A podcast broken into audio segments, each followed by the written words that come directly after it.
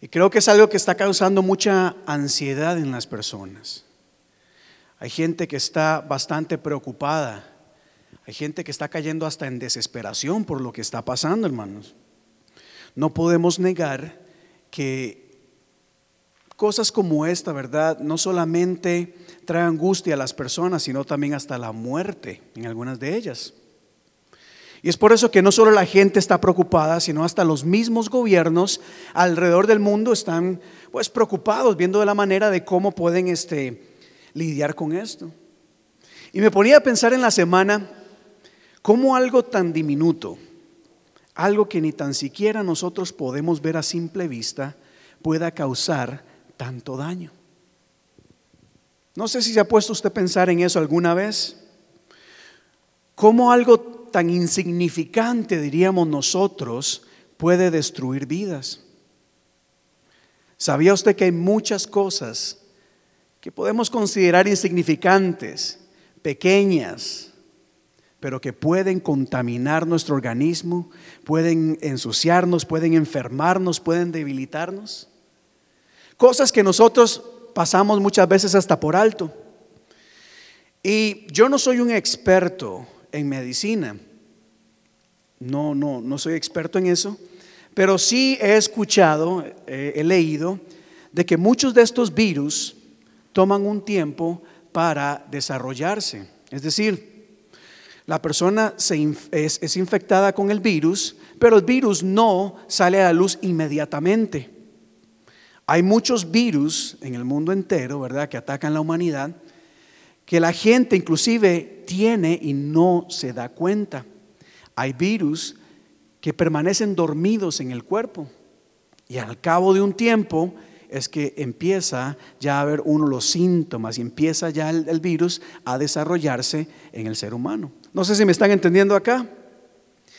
Yo recuerdo que hace, hace poco llegó una persona a mi trabajo y me preguntó si yo había tomado el, el flu shot.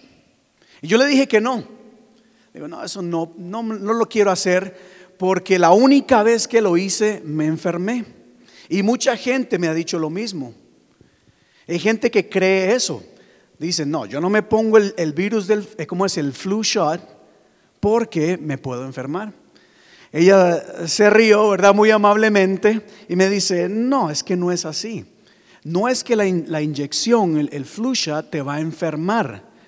Muy probablemente lo que pasó es que ya el virus estaba adentro, empezó a desarrollarse y dio la casualidad de que en ese momento, después de ponerse el flu, ¿verdad? Los síntomas surgieron, pero ya eso se había manifestado. Y todo esto me puso a pensar, hermanos, en algo bastante importante, una palabra que tengo para cada uno de ustedes el día de hoy. Y repito, note cómo algo tan insignificante puede destruir vidas. Mire cómo algo tan pequeño no solo está afectando la vida de las personas, sino hasta la economía mundial. ¿Verdad? Algo que no podemos ver afecta la economía mundial. Y para esto quiero invitarle a que vayamos al libro de Mateo en el Nuevo Testamento, capítulo 23. Quiero leer solamente dos versículos. Y cuando usted lo encuentre, le invito a que por favor se ponga en pie.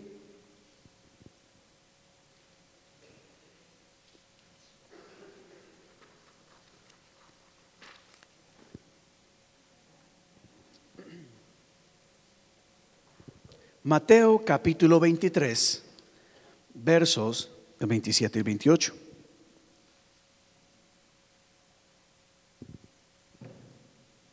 ¿Qué página está? 927, en la nueva versión internacional. Y dice la palabra de Dios de la siguiente manera. Está Jesús hablando y dice así, hay de ustedes, maestros de la ley, y fariseos, hipócritas, que son como sepulcros blanqueados. Por fuera lucen hermosos, pero por dentro están llenos de huesos muertos y de pobredumbre.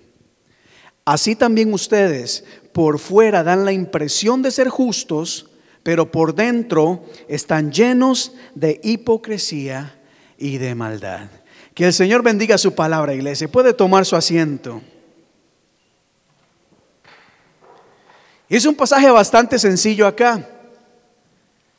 Y lo que quisiera enfocar de esto que acabamos de leer es la parte en donde Jesús mira a la gente y le dice, ustedes por fuera se ven muy bien. Su apariencia se ve, mire, se ven hermosos. Lo que vemos externamente, todo parece estar bien, pero por dentro la cosa no anda tan bien. Pasa eso muchas veces, ¿verdad? Alguien dijo una vez, ojos vemos, ¿cómo es? Ojos vemos, corazones no sabemos. Una cosa es lo que vemos y otra cosa es lo que hay en el interior de cada persona. Y pensaba cómo ciertamente muchas veces caminamos y andamos por la vida y vemos gente y todo externamente parece que está muy bien, pero interiormente hay problemas. Interiormente la gente está enferma. Quizás por fuera están sonriendo. Quizás por fuera están disfrutando, pero por dentro hay dolor en su corazón, hay tristeza, hay depresión, hay desesperación en las personas. Muy comúnmente se ven las historias de gente que comete suicidio. La gente escucha la historia y dice que jamás lo hubiéramos imaginado.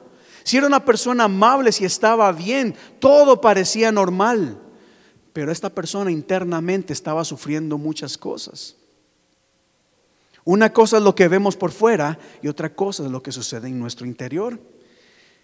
Y pensaba precisamente en esto del virus que está ocurriendo y todos los que han ocurrido a través de la historia. Cómo, cómo todo empieza, todo parece normal y de repente alguien cae enfermo, cae muerto. Y es hasta después que se dan cuenta que es que interiormente algo estaba sucediendo, que estaba enfermando a la persona y luego lo llevó a morir. Y al leer la palabra, lo que Jesús decía, me llama mucho la atención. Por fuera se ven hermosos y por dentro hay pobredumbre. Hay algo por dentro que no está bien. Y el día de hoy, por eso es que quisiera compartir con ustedes un tema bastante sencillo que lo he titulado Virus Espirituales. Virus espirituales cosas que nos enferman espiritualmente. Y cuando hablamos de virus es importante eh, eh, prepararnos no solamente para evitarlos, sino para defendernos en contra de ellos, pero también para evitar que estos virus se expandan y contaminen a más personas. Porque hay muchos creyentes, hermanos, hoy en día que están infectados se sientan en las iglesias y por dentro están contaminados. Y lo peor es que empiezan a contaminar a otras personas. Por fuera no lo vemos, pero hay algo en el interior de algunas personas que necesita sanidad. Y hoy en día hay muchos virus que atacan nuestra vida cristiana. Hay virus espiritual. Por lo tanto voy a hablar de cinco solamente. Puedo haber dado muchísimos más. Pero voy a hablar de cinco virus espirituales que están atacando la vida de los cristianos y que es importante que usted lo sepa para que esté preparado. ¿Cuántos están listos? ¿Cuántos quieren escuchar de estos virus?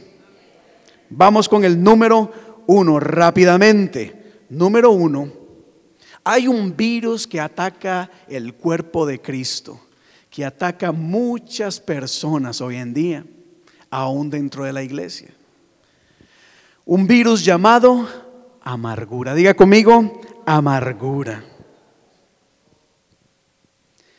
La persona que está infectada con el virus de la amargura, óigala muy bien, no vea a la persona que está a su lado, que no se ponga ahí a ver quién. No lo digo por ustedes, pero se lo digo a ustedes, como decía mi papá. Pero hay un virus muy peligroso, muy dañino, que es la amargura. Y la persona que está contaminada con ese virus, infectada, y nótese, muchas veces nosotros estamos enfermos y no nos damos cuenta al principio. Usualmente la persona que tiene este virus no sabe que lo tiene. No lo sabe. Pero esta persona, hermanos, mire, para esta persona todo siempre está mal. La persona que tiene el virus de la amargura, mira, nunca se le puede quedar bien con nada. No importa lo que uno haga, la persona que tiene el virus siempre ve lo malo en todas las cosas.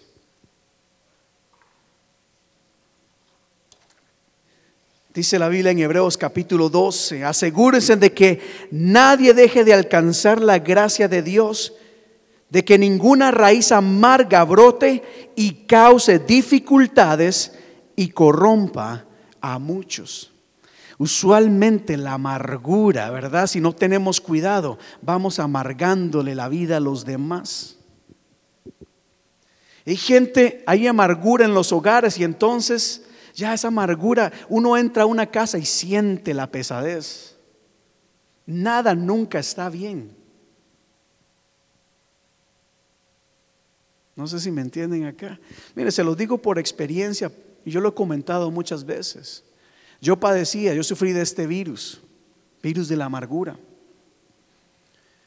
Para mí nada, nada me quedaba bien. Siempre buscaba algo para criticar. La que me decían, por ejemplo, pastor, qué bonita canción. Ah, pero es que, no sé, tal vez el sonido no estuvo bien, o, no pude afinar bien, o no me salió como, como la cantante en el CD o en, en el video lo hubiera hecho. Y cada vez que me decían algo bueno, yo respondía con una palabra negativa. En un país tan lindo como el que estamos, ¿sabía usted que este país es hermoso y es bello, los Estados Unidos? A pesar de todas las cosas, este es un país hermoso, estamos en un país lleno de bendición. Pero como yo tenía el virus de la amargura, siempre vivía comparando el nuevo país en donde estoy a cómo eran las cosas en mi país. Y por lo tanto no podía valorar las nuevas amistades, sino que vivía viendo y añorando mis viejos amigos. Y tenía una amargura, hermanos, bastante fuerte. E inclusive en la iglesia. Siempre comparaba la iglesia con mi iglesia en mi país. Ay, es que en mi país la iglesia, ay, fuego, candela. La gente llegaba lunes, martes, miércoles, jueves, viernes, sábado, domingo. La música, los retiros, todo me lo pasaba comparando. Y había una amargura dentro de mí que no me dejaba disfrutar la belleza de esta congregación en la cual ahora pertenezco. Hay una diversidad cultural aquí tan rica, hermanos, que por muchos años, por seguir viendo mi iglesia allá, no podía disfrutar. Ahora, hermanos, me siento tan alegre de estar en este lugar, hermanos. Es una gran bendición estar acá. Es, lindo, es hermoso tener gente de República Dominicana, de Honduras, de Puerto Rico, de El Salvador, de Honduras, de Guatemala, de muchos lugares del mundo. Y eso es algo bello y es algo hermoso. Pero el virus de la amargura no me dejaba verlo. El problema es que si uno no pone atención a este virus de la amargura, esa amargura se va convirtiendo en resentimiento. Y el resentimiento, conforme pasa el tiempo, se convierte en odio. Hay muchos cristianos, hermanos, con el virus de la amargura, del resentimiento, del odio. Y se resienten unos con otros y están en guerra unos con otros. No solo en la iglesia, en sus propias familias hay pleitos, divisiones y hasta odio. Y si usted le pregunta a una persona que es amargada o que tiene odio, ¿usted es amargada? No, yo no. Tal vez tú. Todo mundo es amargado. Menos nosotros, ¿verdad? ¿Cierto o no es cierto? Mire, y de verdad, uno se da cuenta cuando está al lado de alguien amargado. Vamos al parque. Eh, ¿Para qué? Muy frío. Aquí no. Vamos a la playa. Estas playas ni palmeras tienen. Bueno, ahí sí los entiendo.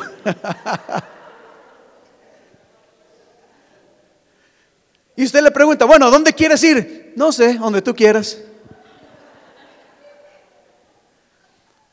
Pero mire el virus de la amargura que ha infectado a muchas personas. Bueno, avanzo acá, avanzo acá.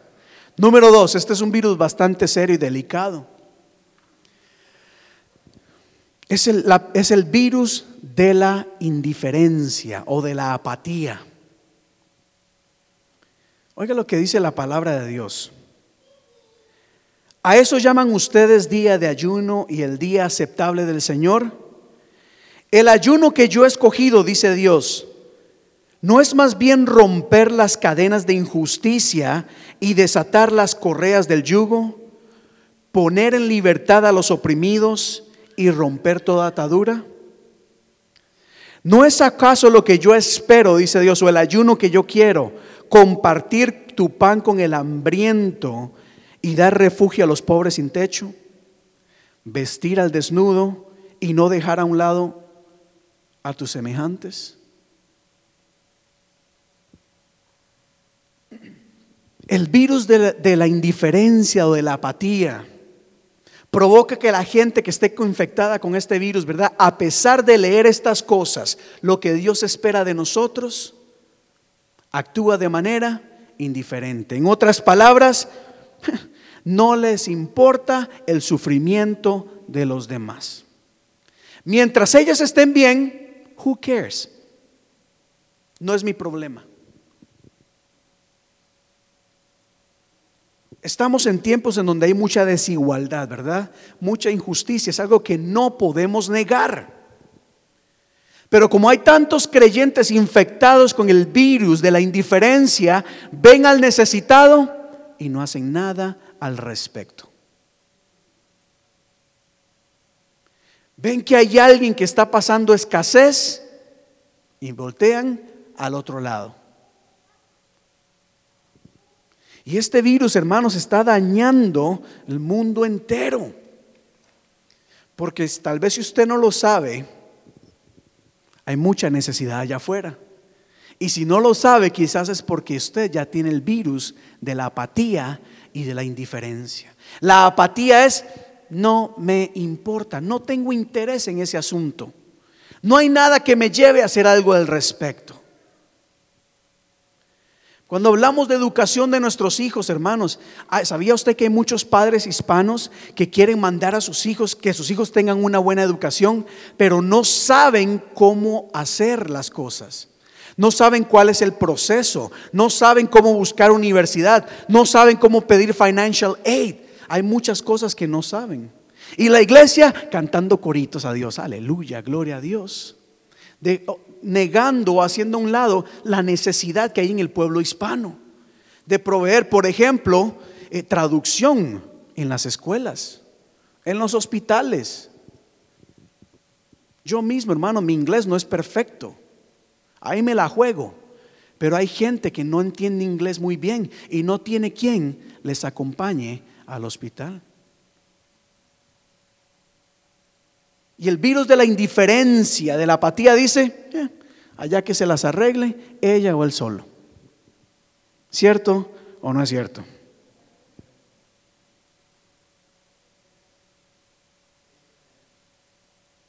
Qué silencio, Dios mío.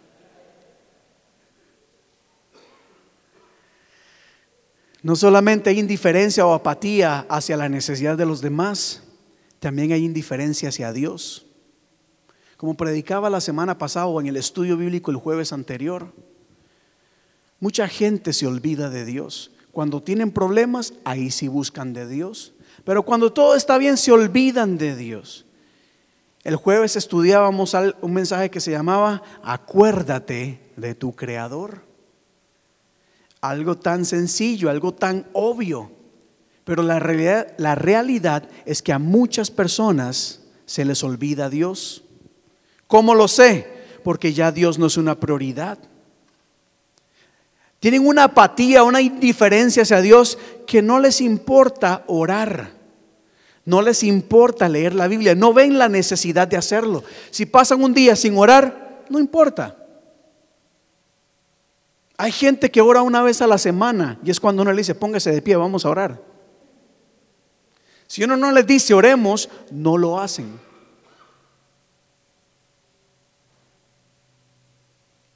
mucha apatía hacia Dios. Hubo, hay algo que yo no entendía al principio y ahora sí. Eh, lo importante realmente que cuando oremos con alguien es por qué no tomar de las manos y decirle, vamos a orar.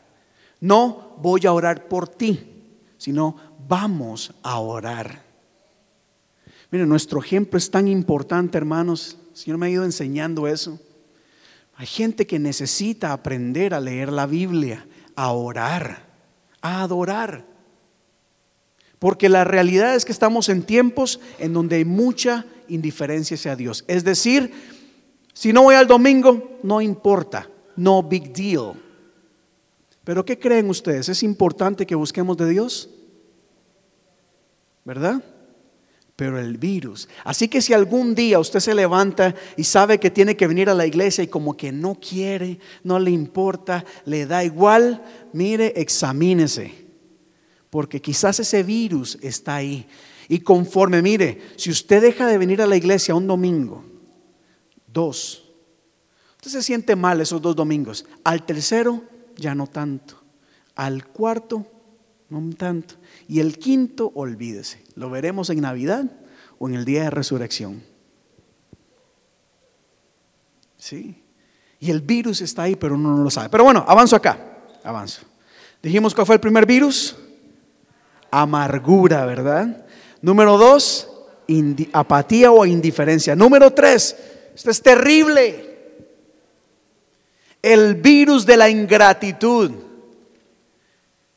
Hay tanta gente tan malagradecida.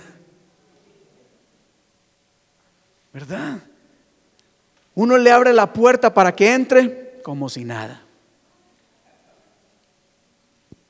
Eso se ve mucho en los trabajos. Muchos empleados se quejan por eso, todo lo que trabajan, lo que se esfuerzan, y los jefes más bien demandan y demandan y demandan más y nunca dan las gracias. Y es feo, ¿verdad? Cuando uno trabaja y no se siente apreciado. Y no es que uno, no es que uno haga las cosas para recibir alabanza o gracias, pero también medio choca, molesta cuando uno se esfuerza y la gente como que ignora estas cosas. Hay gente y tanto cristiano, hermanos, mal agradecidos. esta historia Jesús nos cuenta de la vez que hizo un milagro entre diez leprosos. Y al sanarlos, dice la Biblia, que los diez salieron corriendo. ¡Qué bueno! Somos sanos. Y después de gritar de alegría, dice el pasaje así, ¿acaso no quedaron limpios los diez? Preguntó Jesús. ¿Y dónde están los otros nueve? Los otros nueve. No hubo ninguno que regresara a dar gloria a Dios. Solamente uno había regresado a dar gracias a Dios. Hay un virus que está enfermando a muchas personas, que es la ingratitud. Hay que ser agradecidos con lo que nosotros tenemos. Quizás la casita en donde estamos no es la mejor, no es la más linda, pero seamos agradecidos con Dios por el techo que tenemos. Sí.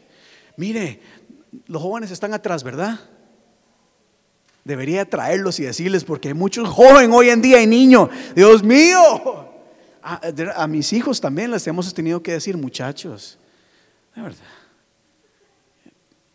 que no son agradecidos, dan por un hecho que las cosas se les tiene que dar. Y el ser mal agradecidos, ¿verdad? Eso va muy ligado con la arrogancia y el orgullo. La gente que es mal agradecida, ¿verdad? Que es ingrata, usualmente se siente superior a las demás. No tengo por qué darte las gracias esperan, no sé, de alguna manera piensan que todos estamos para servirles a ellos.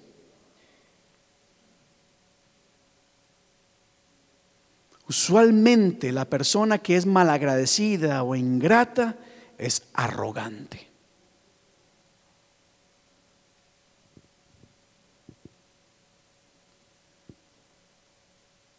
Ya, ya.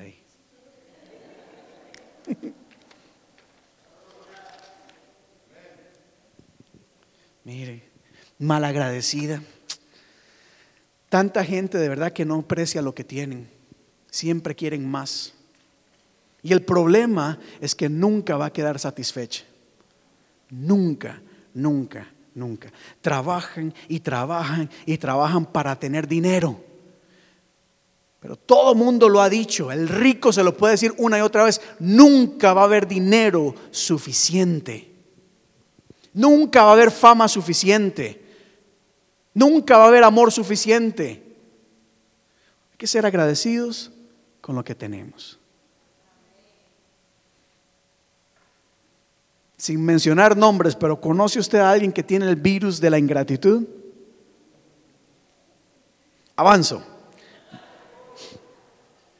Dijimos número uno, amargura. Diga conmigo amargura. Número dos, apatía o indiferencia. Número tres, ¿cuál acabamos de decir? Ingratitud. Y número cuatro, este es otro virus peligrosísimo, que es la pereza y la indisciplina o inconstancia. Hoy en día la gente quiere todas las cosas fáciles. La persona que tiene este virus no quiere trabajar, quiere que todo se lo den. No le gusta esforzarse, prefiere que se lo den. En vez de trabajar y ahorrar y buscar la manera de generar dinero, juegan lotería o esperan el milagrito de Dios, pero no quieren trabajar. Hoy en día la gente no quiere trabajar y no estoy hablando de los jóvenes. Quiero hacer esa aclaración. Cuando digo hoy en día no estoy hablando de la generación nueva. Muchos adultos también de la vieja guardia que son perezosos, indisciplinados, inconstancia. Mire cómo ha relacionado la pereza, la indisciplina y la inconstancia. Es decir, mire, la gente que tiene este virus dice hoy sí y al ratito no. La persona que tiene el virus de la inconstancia o la indisciplina o la pereza dice, sí, pastor, yo estoy ahí. Y cinco minutos antes llega el texto, lo lamento, pastor. Bueno, los restos historia. Este virus se ha expandido muy fuerte. La gente tiene pereza y no solamente en la iglesia, es en la vida general. La gente quiere una mejor posición en el trabajo, quiere un mejor sueldo, pero no quiere trabajar. No quieren trabajar. Oh, this is not my job. It's not my job description. Mira a mí cómo me molesta eso. No, I, cannot do that, Pastor. You know, they, they forbid me to do it. Me prohíben hacerlo. No sé, no sé. ¿O seré yo simplemente que pienso de esa manera? La gente no quiere esforzarse, no quiere hacer las cosas con excelencia y eso es un virus que enferma la vida del ser humano y la vida de la iglesia. Cuando deberíamos estar trabajando y echándole ganas para hacer algo por este mundo, la gente le da pereza. Y yo sé, bueno, y es que si fuera como hay gente que dice, bueno, es que en la iglesia, no sé, esta iglesia no. Está bien, está bien, no somos la iglesia perfecta. Hay iglesias maravillosas, tremenda, mucha gente, mucho equipo, mucha música, mucho ministerio. Vaya ya entonces. No, es que aquella otra tampoco. Es que este virus empieza a comer la vida espiritual de las personas. Uno más, uno más, y ya voy terminando acá. Dijimos amargura, dijimos indiferencia, dijimos ingratitud. Luego dijimos, ¿cuál fue el último? Pereza, ¿verdad? Indisciplina. Y por último, aquí hay un virus que se llama el virus de la duda. ¿Y a qué me refiero yo con el, virus de la, de la duda, hermanos? Y ya hablando de nosotros como cristianos, como creyentes, como gente de Dios. Nosotros venimos a alabar y exaltar al Rey de Reyes y Señor de Señores, ¿verdad? Nosotros oramos por los enfermos porque creemos en teoría de que Dios puede sanar a los enfermos, restaurar familias, hacer milagros. Pero el virus de la duda empieza a atacar a las personas y hacerles creer que tal vez Dios no se interesa por ellas o el milagro no es para ellas. Y Dios promete, da una promesa. Usted dice, mire, te voy a sacar de esta situación. Solamente espera el milagro. Y uno se emociona en la iglesia, pero al salir el virus empieza a activarse y ya empieza uno a dudar si realmente Dios va a hacer el milagro. Gente enferma que Dios quiere sanar, pero esa duda se hace tan grande que limita a Dios. Hay muchas cosas que Dios quiere hacer, pero que nosotros mismos somos quienes ponemos los límites a Dios. Dios tiene un milagro para ti, te va a dar un trabajo. Sí, pero ¿cómo, pastor, si yo no hablo inglés, si no conozco personas, si no tengo carro, etcétera, etcétera, etcétera? Dios quiere bendecirles con una casa, lo mismo. Ponemos más excusas que fe en Dios. Y venimos a la iglesia y desde el primer momento se le dice a la gente, mire, estén listos porque Dios va a hacer algo maravilloso en este lugar. Y la gente dice amén. Y en el, en el trayecto del servicio empieza la duda a decir, no, Dios no va a hacer nada. Hoy no van a ministrar. O pasa uno, hace el llamado a que la gente pase adelante para orar por ellas. No, no voy a pasar. ¿Para qué voy a pasar? Ya lo intenté una vez.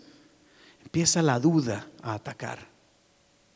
Y yo creo que la duda es un virus que el diablo mismo forjó allá en lo más profundo del infierno. Creo que esto es uno de los peores virus que hay, virus. Por la duda la gente no avanza y no progresa se olvidan de caminar en fe. Dios espera que nosotros caminemos por fe, no por vista. Pero la duda dice, abre los ojos y mira, no puedes avanzar.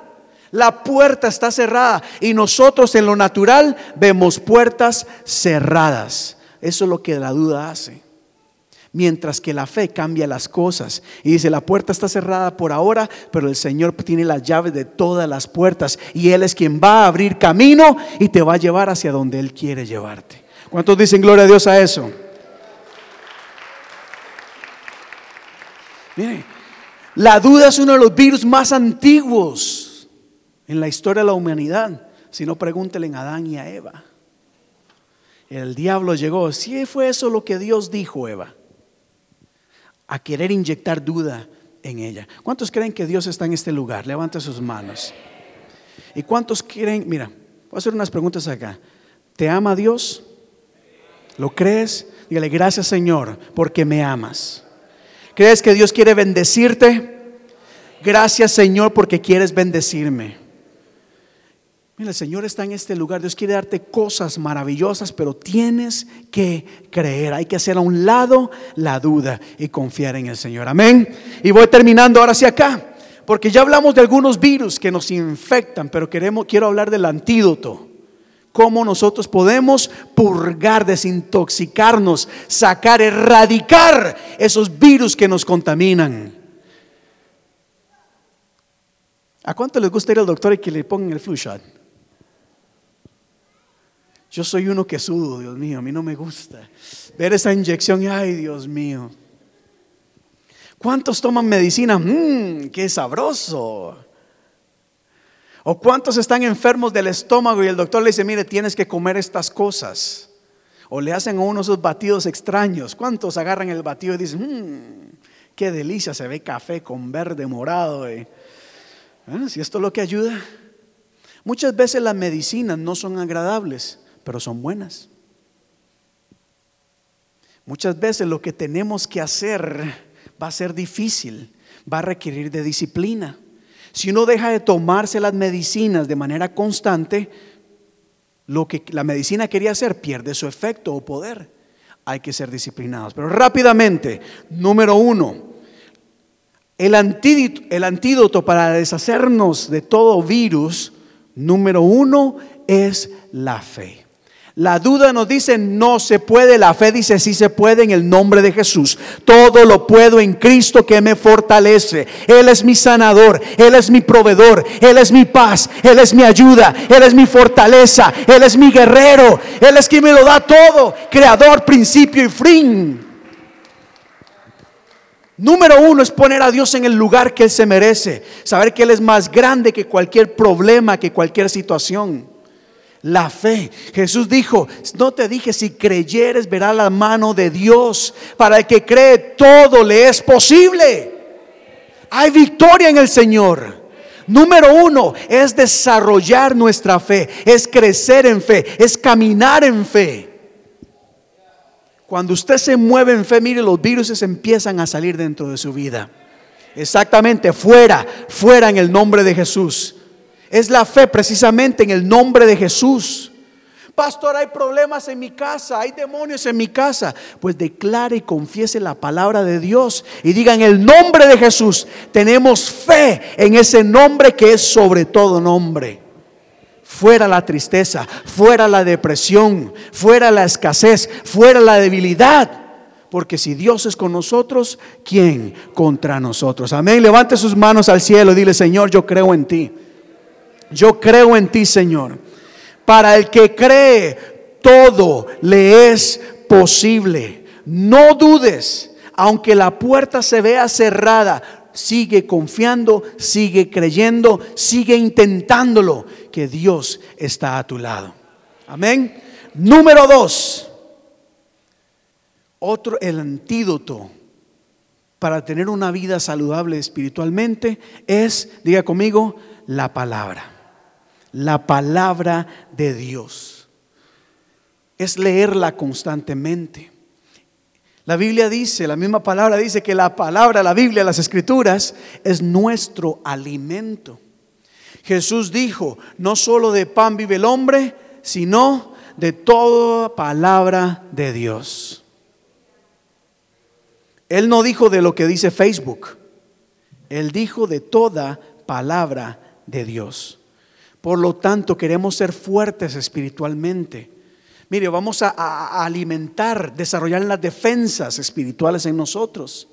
Vamos a alimentarnos con la palabra. Leerla, ¿cuándo? Todos los días. La Biblia dice, recita siempre este libro de la ley y medita en él de día y de noche y cumple todo lo que en él está escrito y así prosperarás en todo, en todas las cosas. Pero para eso hay que alimentarnos de la palabra de Dios. Número tres, dijimos número uno, la, fe, dos, la palabra, tres, la oración. Esto es algo que no puede faltar en ningún creyente. Todo cristiano debe de orar. La oración no es una sugerencia no es una alternativa. It is not an option. It is something that we have to do on a daily basis. Eso es lo que nos sostiene. Es la comunión que tenemos con nuestro Padre Celestial. La oración no solamente se da en la mañana o en la noche, debe ser constante. En todo momento, mientras camine, alabe a Dios, ora, clama. Si tienes que pedirle, pídele. Si tienes que desahogarte, desahógate en Él, clama. Señor, no aguanto más. Estoy frustrado, estoy angustiado, estoy enojado, hasta contigo. No importa. Que Dios no se ofende siempre y cuando vengamos con, ante Él con una actitud humilde. Hay cosas de Dios que yo no entiendo. Hay cosas por las que Dios me ha permitido pasar, en las cuales yo no estoy de acuerdo, no me gustaron. Y le dije, Dios, no me parece esto, pero Él es Dios. Pero eso se lo pude decir por medio de la oración. La oración del justo es poderosa. Tu oración tiene poder. No, no, no. ¿Cómo que una me van a decir amén con ganas y la otra no? No. Esta es más importante. Tu oración, tu oración tiene poder. Mi oración no es más grande que la suya. No es porque el, pastor no está más cerca de Dios, iglesia. Eso es un mito. Por la sangre de Cristo, usted y yo tenemos el mismo acceso al Padre Celestial. Yo no tengo privilegio. Dios a mí no me deja pasar primero. No, Dios nos ama y nos ve a todos por igual. Y Él está anhelando hablar contigo. Él está anhelando, deseando escuchar tu voz. Cuéntale tus luchas, tus pruebas, frustraciones alegrías, bendiciones, sueños, anhelos, todo. Y la oración, hermano, va a ir purgando la ingratitud, la indiferencia, tantas cosas. La oración nos hace darle gracias a Dios. El virus nos dice hmm, de qué hay que darle gracias. Tú lo lograste por tus propios méritos. La oración nos dice gracias papá. Gracias, mi Padre Celestial. La armadura de Dios es algo que nosotros debemos ponernos constantemente. Es nuestra defensa ante los ataques del enemigo. Día a día estamos siendo atacados, bombardeados, no solamente con ataques del enemigo, del diablo espirituales, si no hay tantas cosas que suceden alrededor, que si le damos cabida, el enemigo entra en nosotros y nos contamina, nos enferma interiormente. Hay que tener la armadura de Dios para que todo ataque, toda cosa impura sea rechazada. Por último, la unidad. Diga conmigo la unidad. Esto es algo de lo que casi no se habla, pero es muy, muy, muy importante. Como creyentes, hermanos, como cristianos, como iglesia, como hay que entender que somos un cuerpo. No es cada uno por su lado. No es la hermana orando allá atrás, el otro aquí haciendo otras cosas, el otro leyendo la palabra. No, somos un cuerpo, somos uno. No es la iglesia hispana de la comunidad, no es la iglesia bautista, no es la, metodista, la luterana, la presbiteriana, católica. Somos un cuerpo. Hay que vernos como un ejército, como un cuerpo. Juntos podremos alcanzar más cosas. Juntos velamos por el bienestar unos por otros.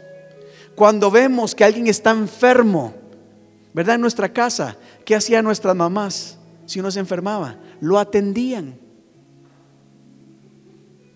Qué bonito es que haya un lugar en donde alguien lo cuide, lo atienda cuando uno está enfermo, no se siente bien. Y la iglesia debe ser lo mismo. Estamos aquí para apoyarnos unos con otros. El mandamiento que Dios nos ha dado, hermanos, es que nos amemos los unos a los otros. El amor echa fuera todo temor, echa fuera toda impureza, echa fuera muchas cosas. Cuando nos amamos unos a otros, velamos por el bienestar. Diga conmigo, de mi familia. Porque usted y yo somos una familia. Somos un cuerpo somos uno. Y cuando estamos unidos, hermanos, cosa seria. Por último, me gusta mucho esta, este pasaje en Gálatas capítulo 5 en donde nos dice, y más bien, o sobre todo, sírvanse unos a otros. Cuando alguien dice, ah, hermanos, que yo le sirvo a Dios, claro, por supuesto, es a Dios.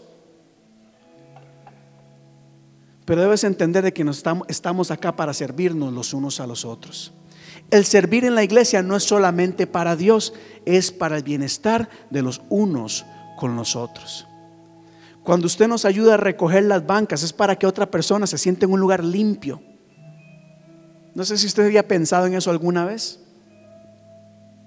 Cuando usted da su ofrenda es para que nosotros podamos ayudar a otras personas o hacer otras cosas.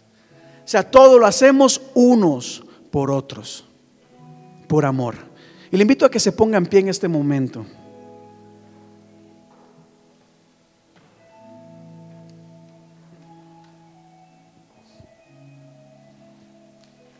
Cuidado, ten cuidado con tanto virus que está allá afuera.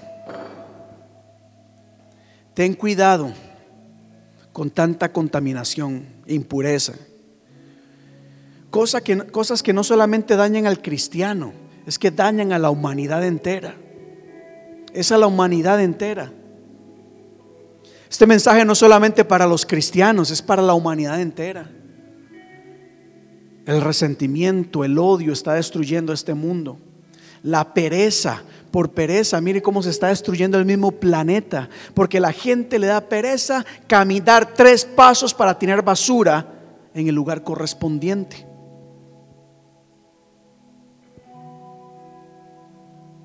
Cierre sus ojos. Respire profundo y medite en lo que acabamos de hablar. Piense quizás en esta semana que acaba de pasar. ¿Has notado algunos síntomas en tu caminar? Ojalá que no. Ponte a pensar en las últimas dos semanas. ¿Qué síntomas se han visto en tu vida? ¿Indiferencia? Habiendo visto a alguien en necesidad, volviste la cara y le pasaste a un lado. Estás viendo todas las cosas de manera negativa. Quizás es porque hay amargura en tu corazón o resentimiento. Y sí, hay ciertas cosas que nos han golpeado y nos han dañado. Hay gente quizás que ha herido nuestra alma y nuestro corazón. Y esa herida, por no ser tratada, quizás está infectada. Y el virus de la amargura, del rencor, del resentimiento se está desarrollando. Y no puedes perdonar a esa persona. No solamente eso, sino que ya no puedes confiar en nadie más.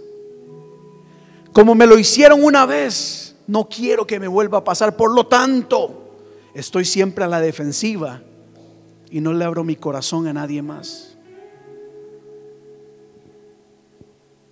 ¿Estás desarrollando amargura?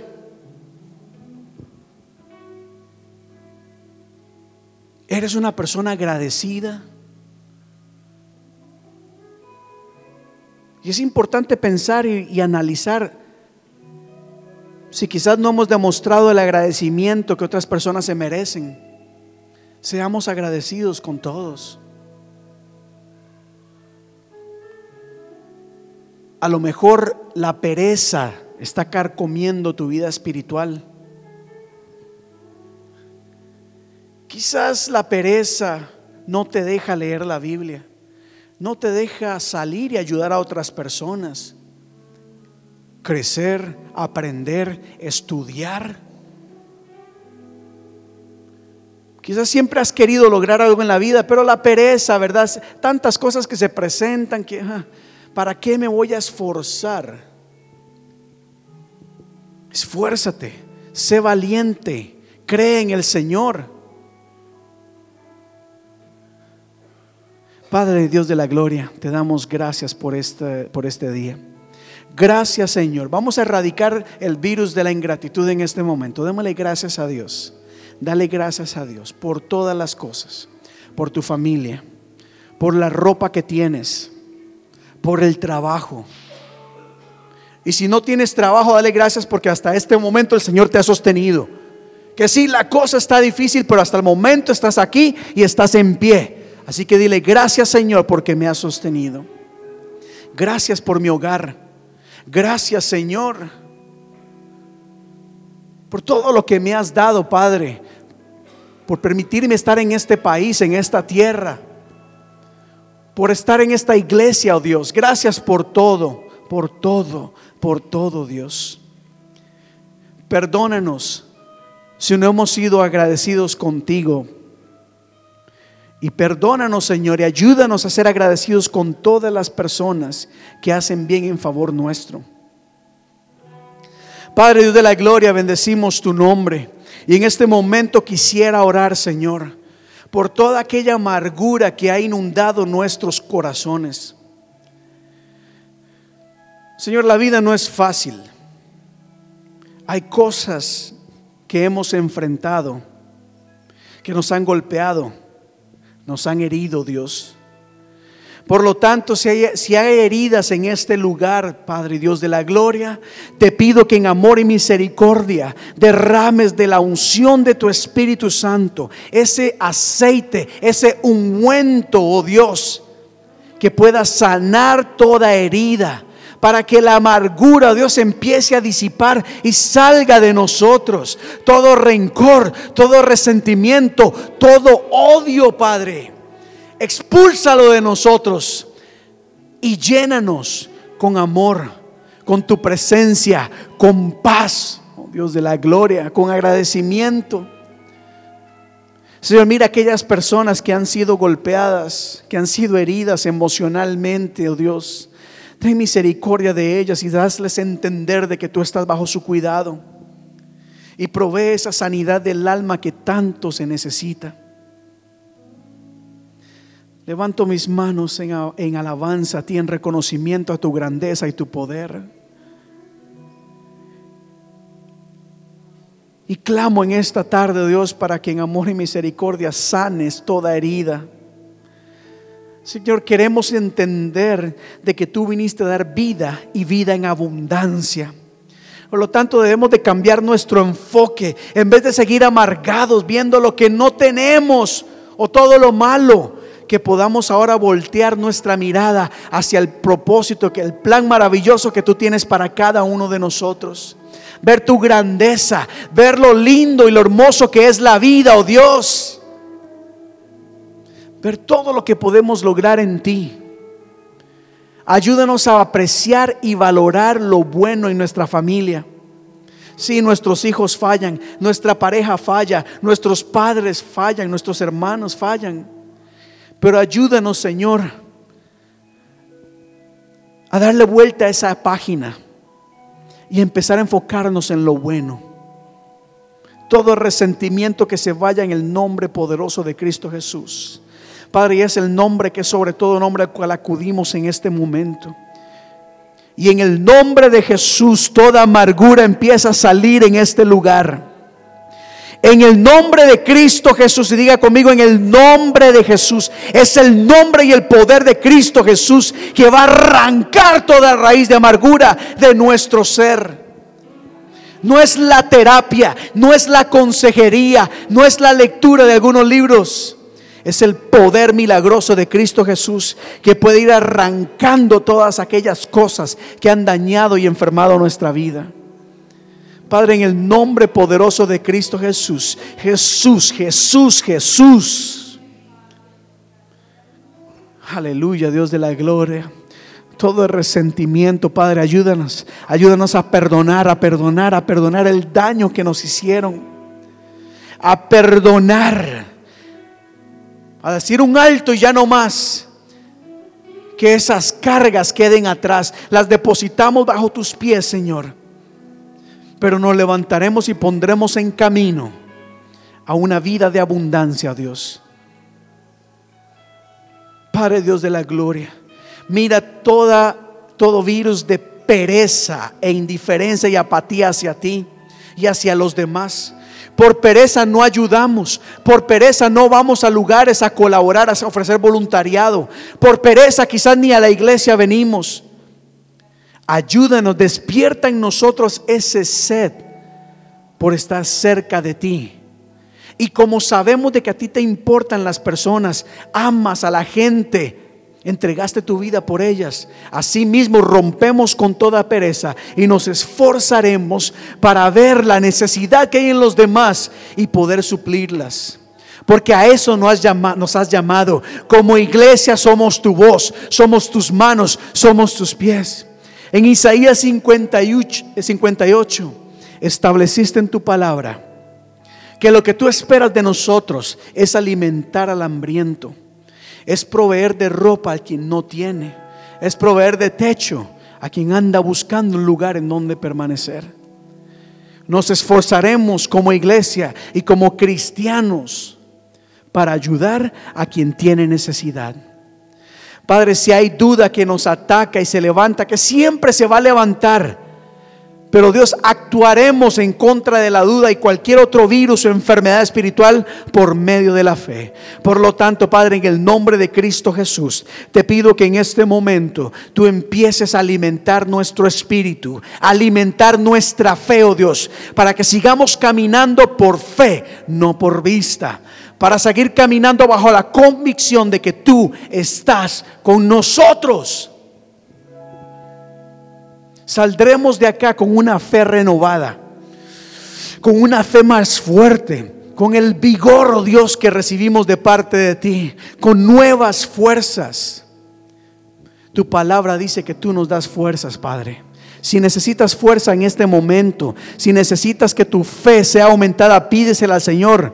No permitas que la duda te impida recibir lo que Dios tiene para ti. ¿Qué es lo que necesitas en esta tarde? Necesitas paz, consuelo, sabiduría. Necesitas que tu espíritu sea animado, preséntalo de parte de Dios y cree que Dios va a actuar en tu favor. Pero eso hay que hacerlo con fe, creyendo de que Dios va a actuar. Mira cualquier necesidad que aquí, hermano, que aquí los hermanos tienen, oh Dios. Mira sus luchas, las batallas que están enfrentando. Mira los problemas en sus trabajos, quizás o en su familia. Mira, Dios, todas aquellas cosas que están robando de la paz. Y te pido que en el nombre de Jesús, por fe, tú intervengas. Y que haya una manifestación divina sobre sus vidas, oh Dios. Y que toda situación, circunstancia pesada o negativa sea disipada por la luz que proviene de ti. En el nombre de tu Hijo amado Jesús, te damos gracias. Y no quiero concluir, Padre sin pedirte que nos ayudes a amarnos los unos a los otros, a vivir y caminar en unidad, oh Dios, a entender de que somos uno y que tú eres la cabeza. Que no estamos acá para competir unos con otros, que no estamos acá para ver quién es mejor que otros. Estamos acá como un solo cuerpo y queremos caminar y movernos en unidad. Ayúdanos, Señor, en todo momento y a servirnos. Padre y Dios de la gloria, gracias porque tú estás en este lugar. Porque tú estás bendiciendo nuestras vidas. Gracias Señor. Fortalécenos, fortalécenos Dios, fortalécenos, fortalécenos. Fuerzas en esta tarde, fuerzas. Fuerzas, fuerzas. Aquí hay gente cansada, hay gente que está, ha estado luchando. Fuerzas, Señor. Dales fuerzas para seguir intentándolo para seguir adelante. No les permitas desistir, oh Dios. Extiende tu mano y levántales. Y ayúdales en todo momento. En el nombre de tu Hijo amado Jesús te damos gracias en esta tarde. Y el pueblo de Dios dice, amén. Y amén. Démosle un fuerte aplauso al Señor el día de hoy.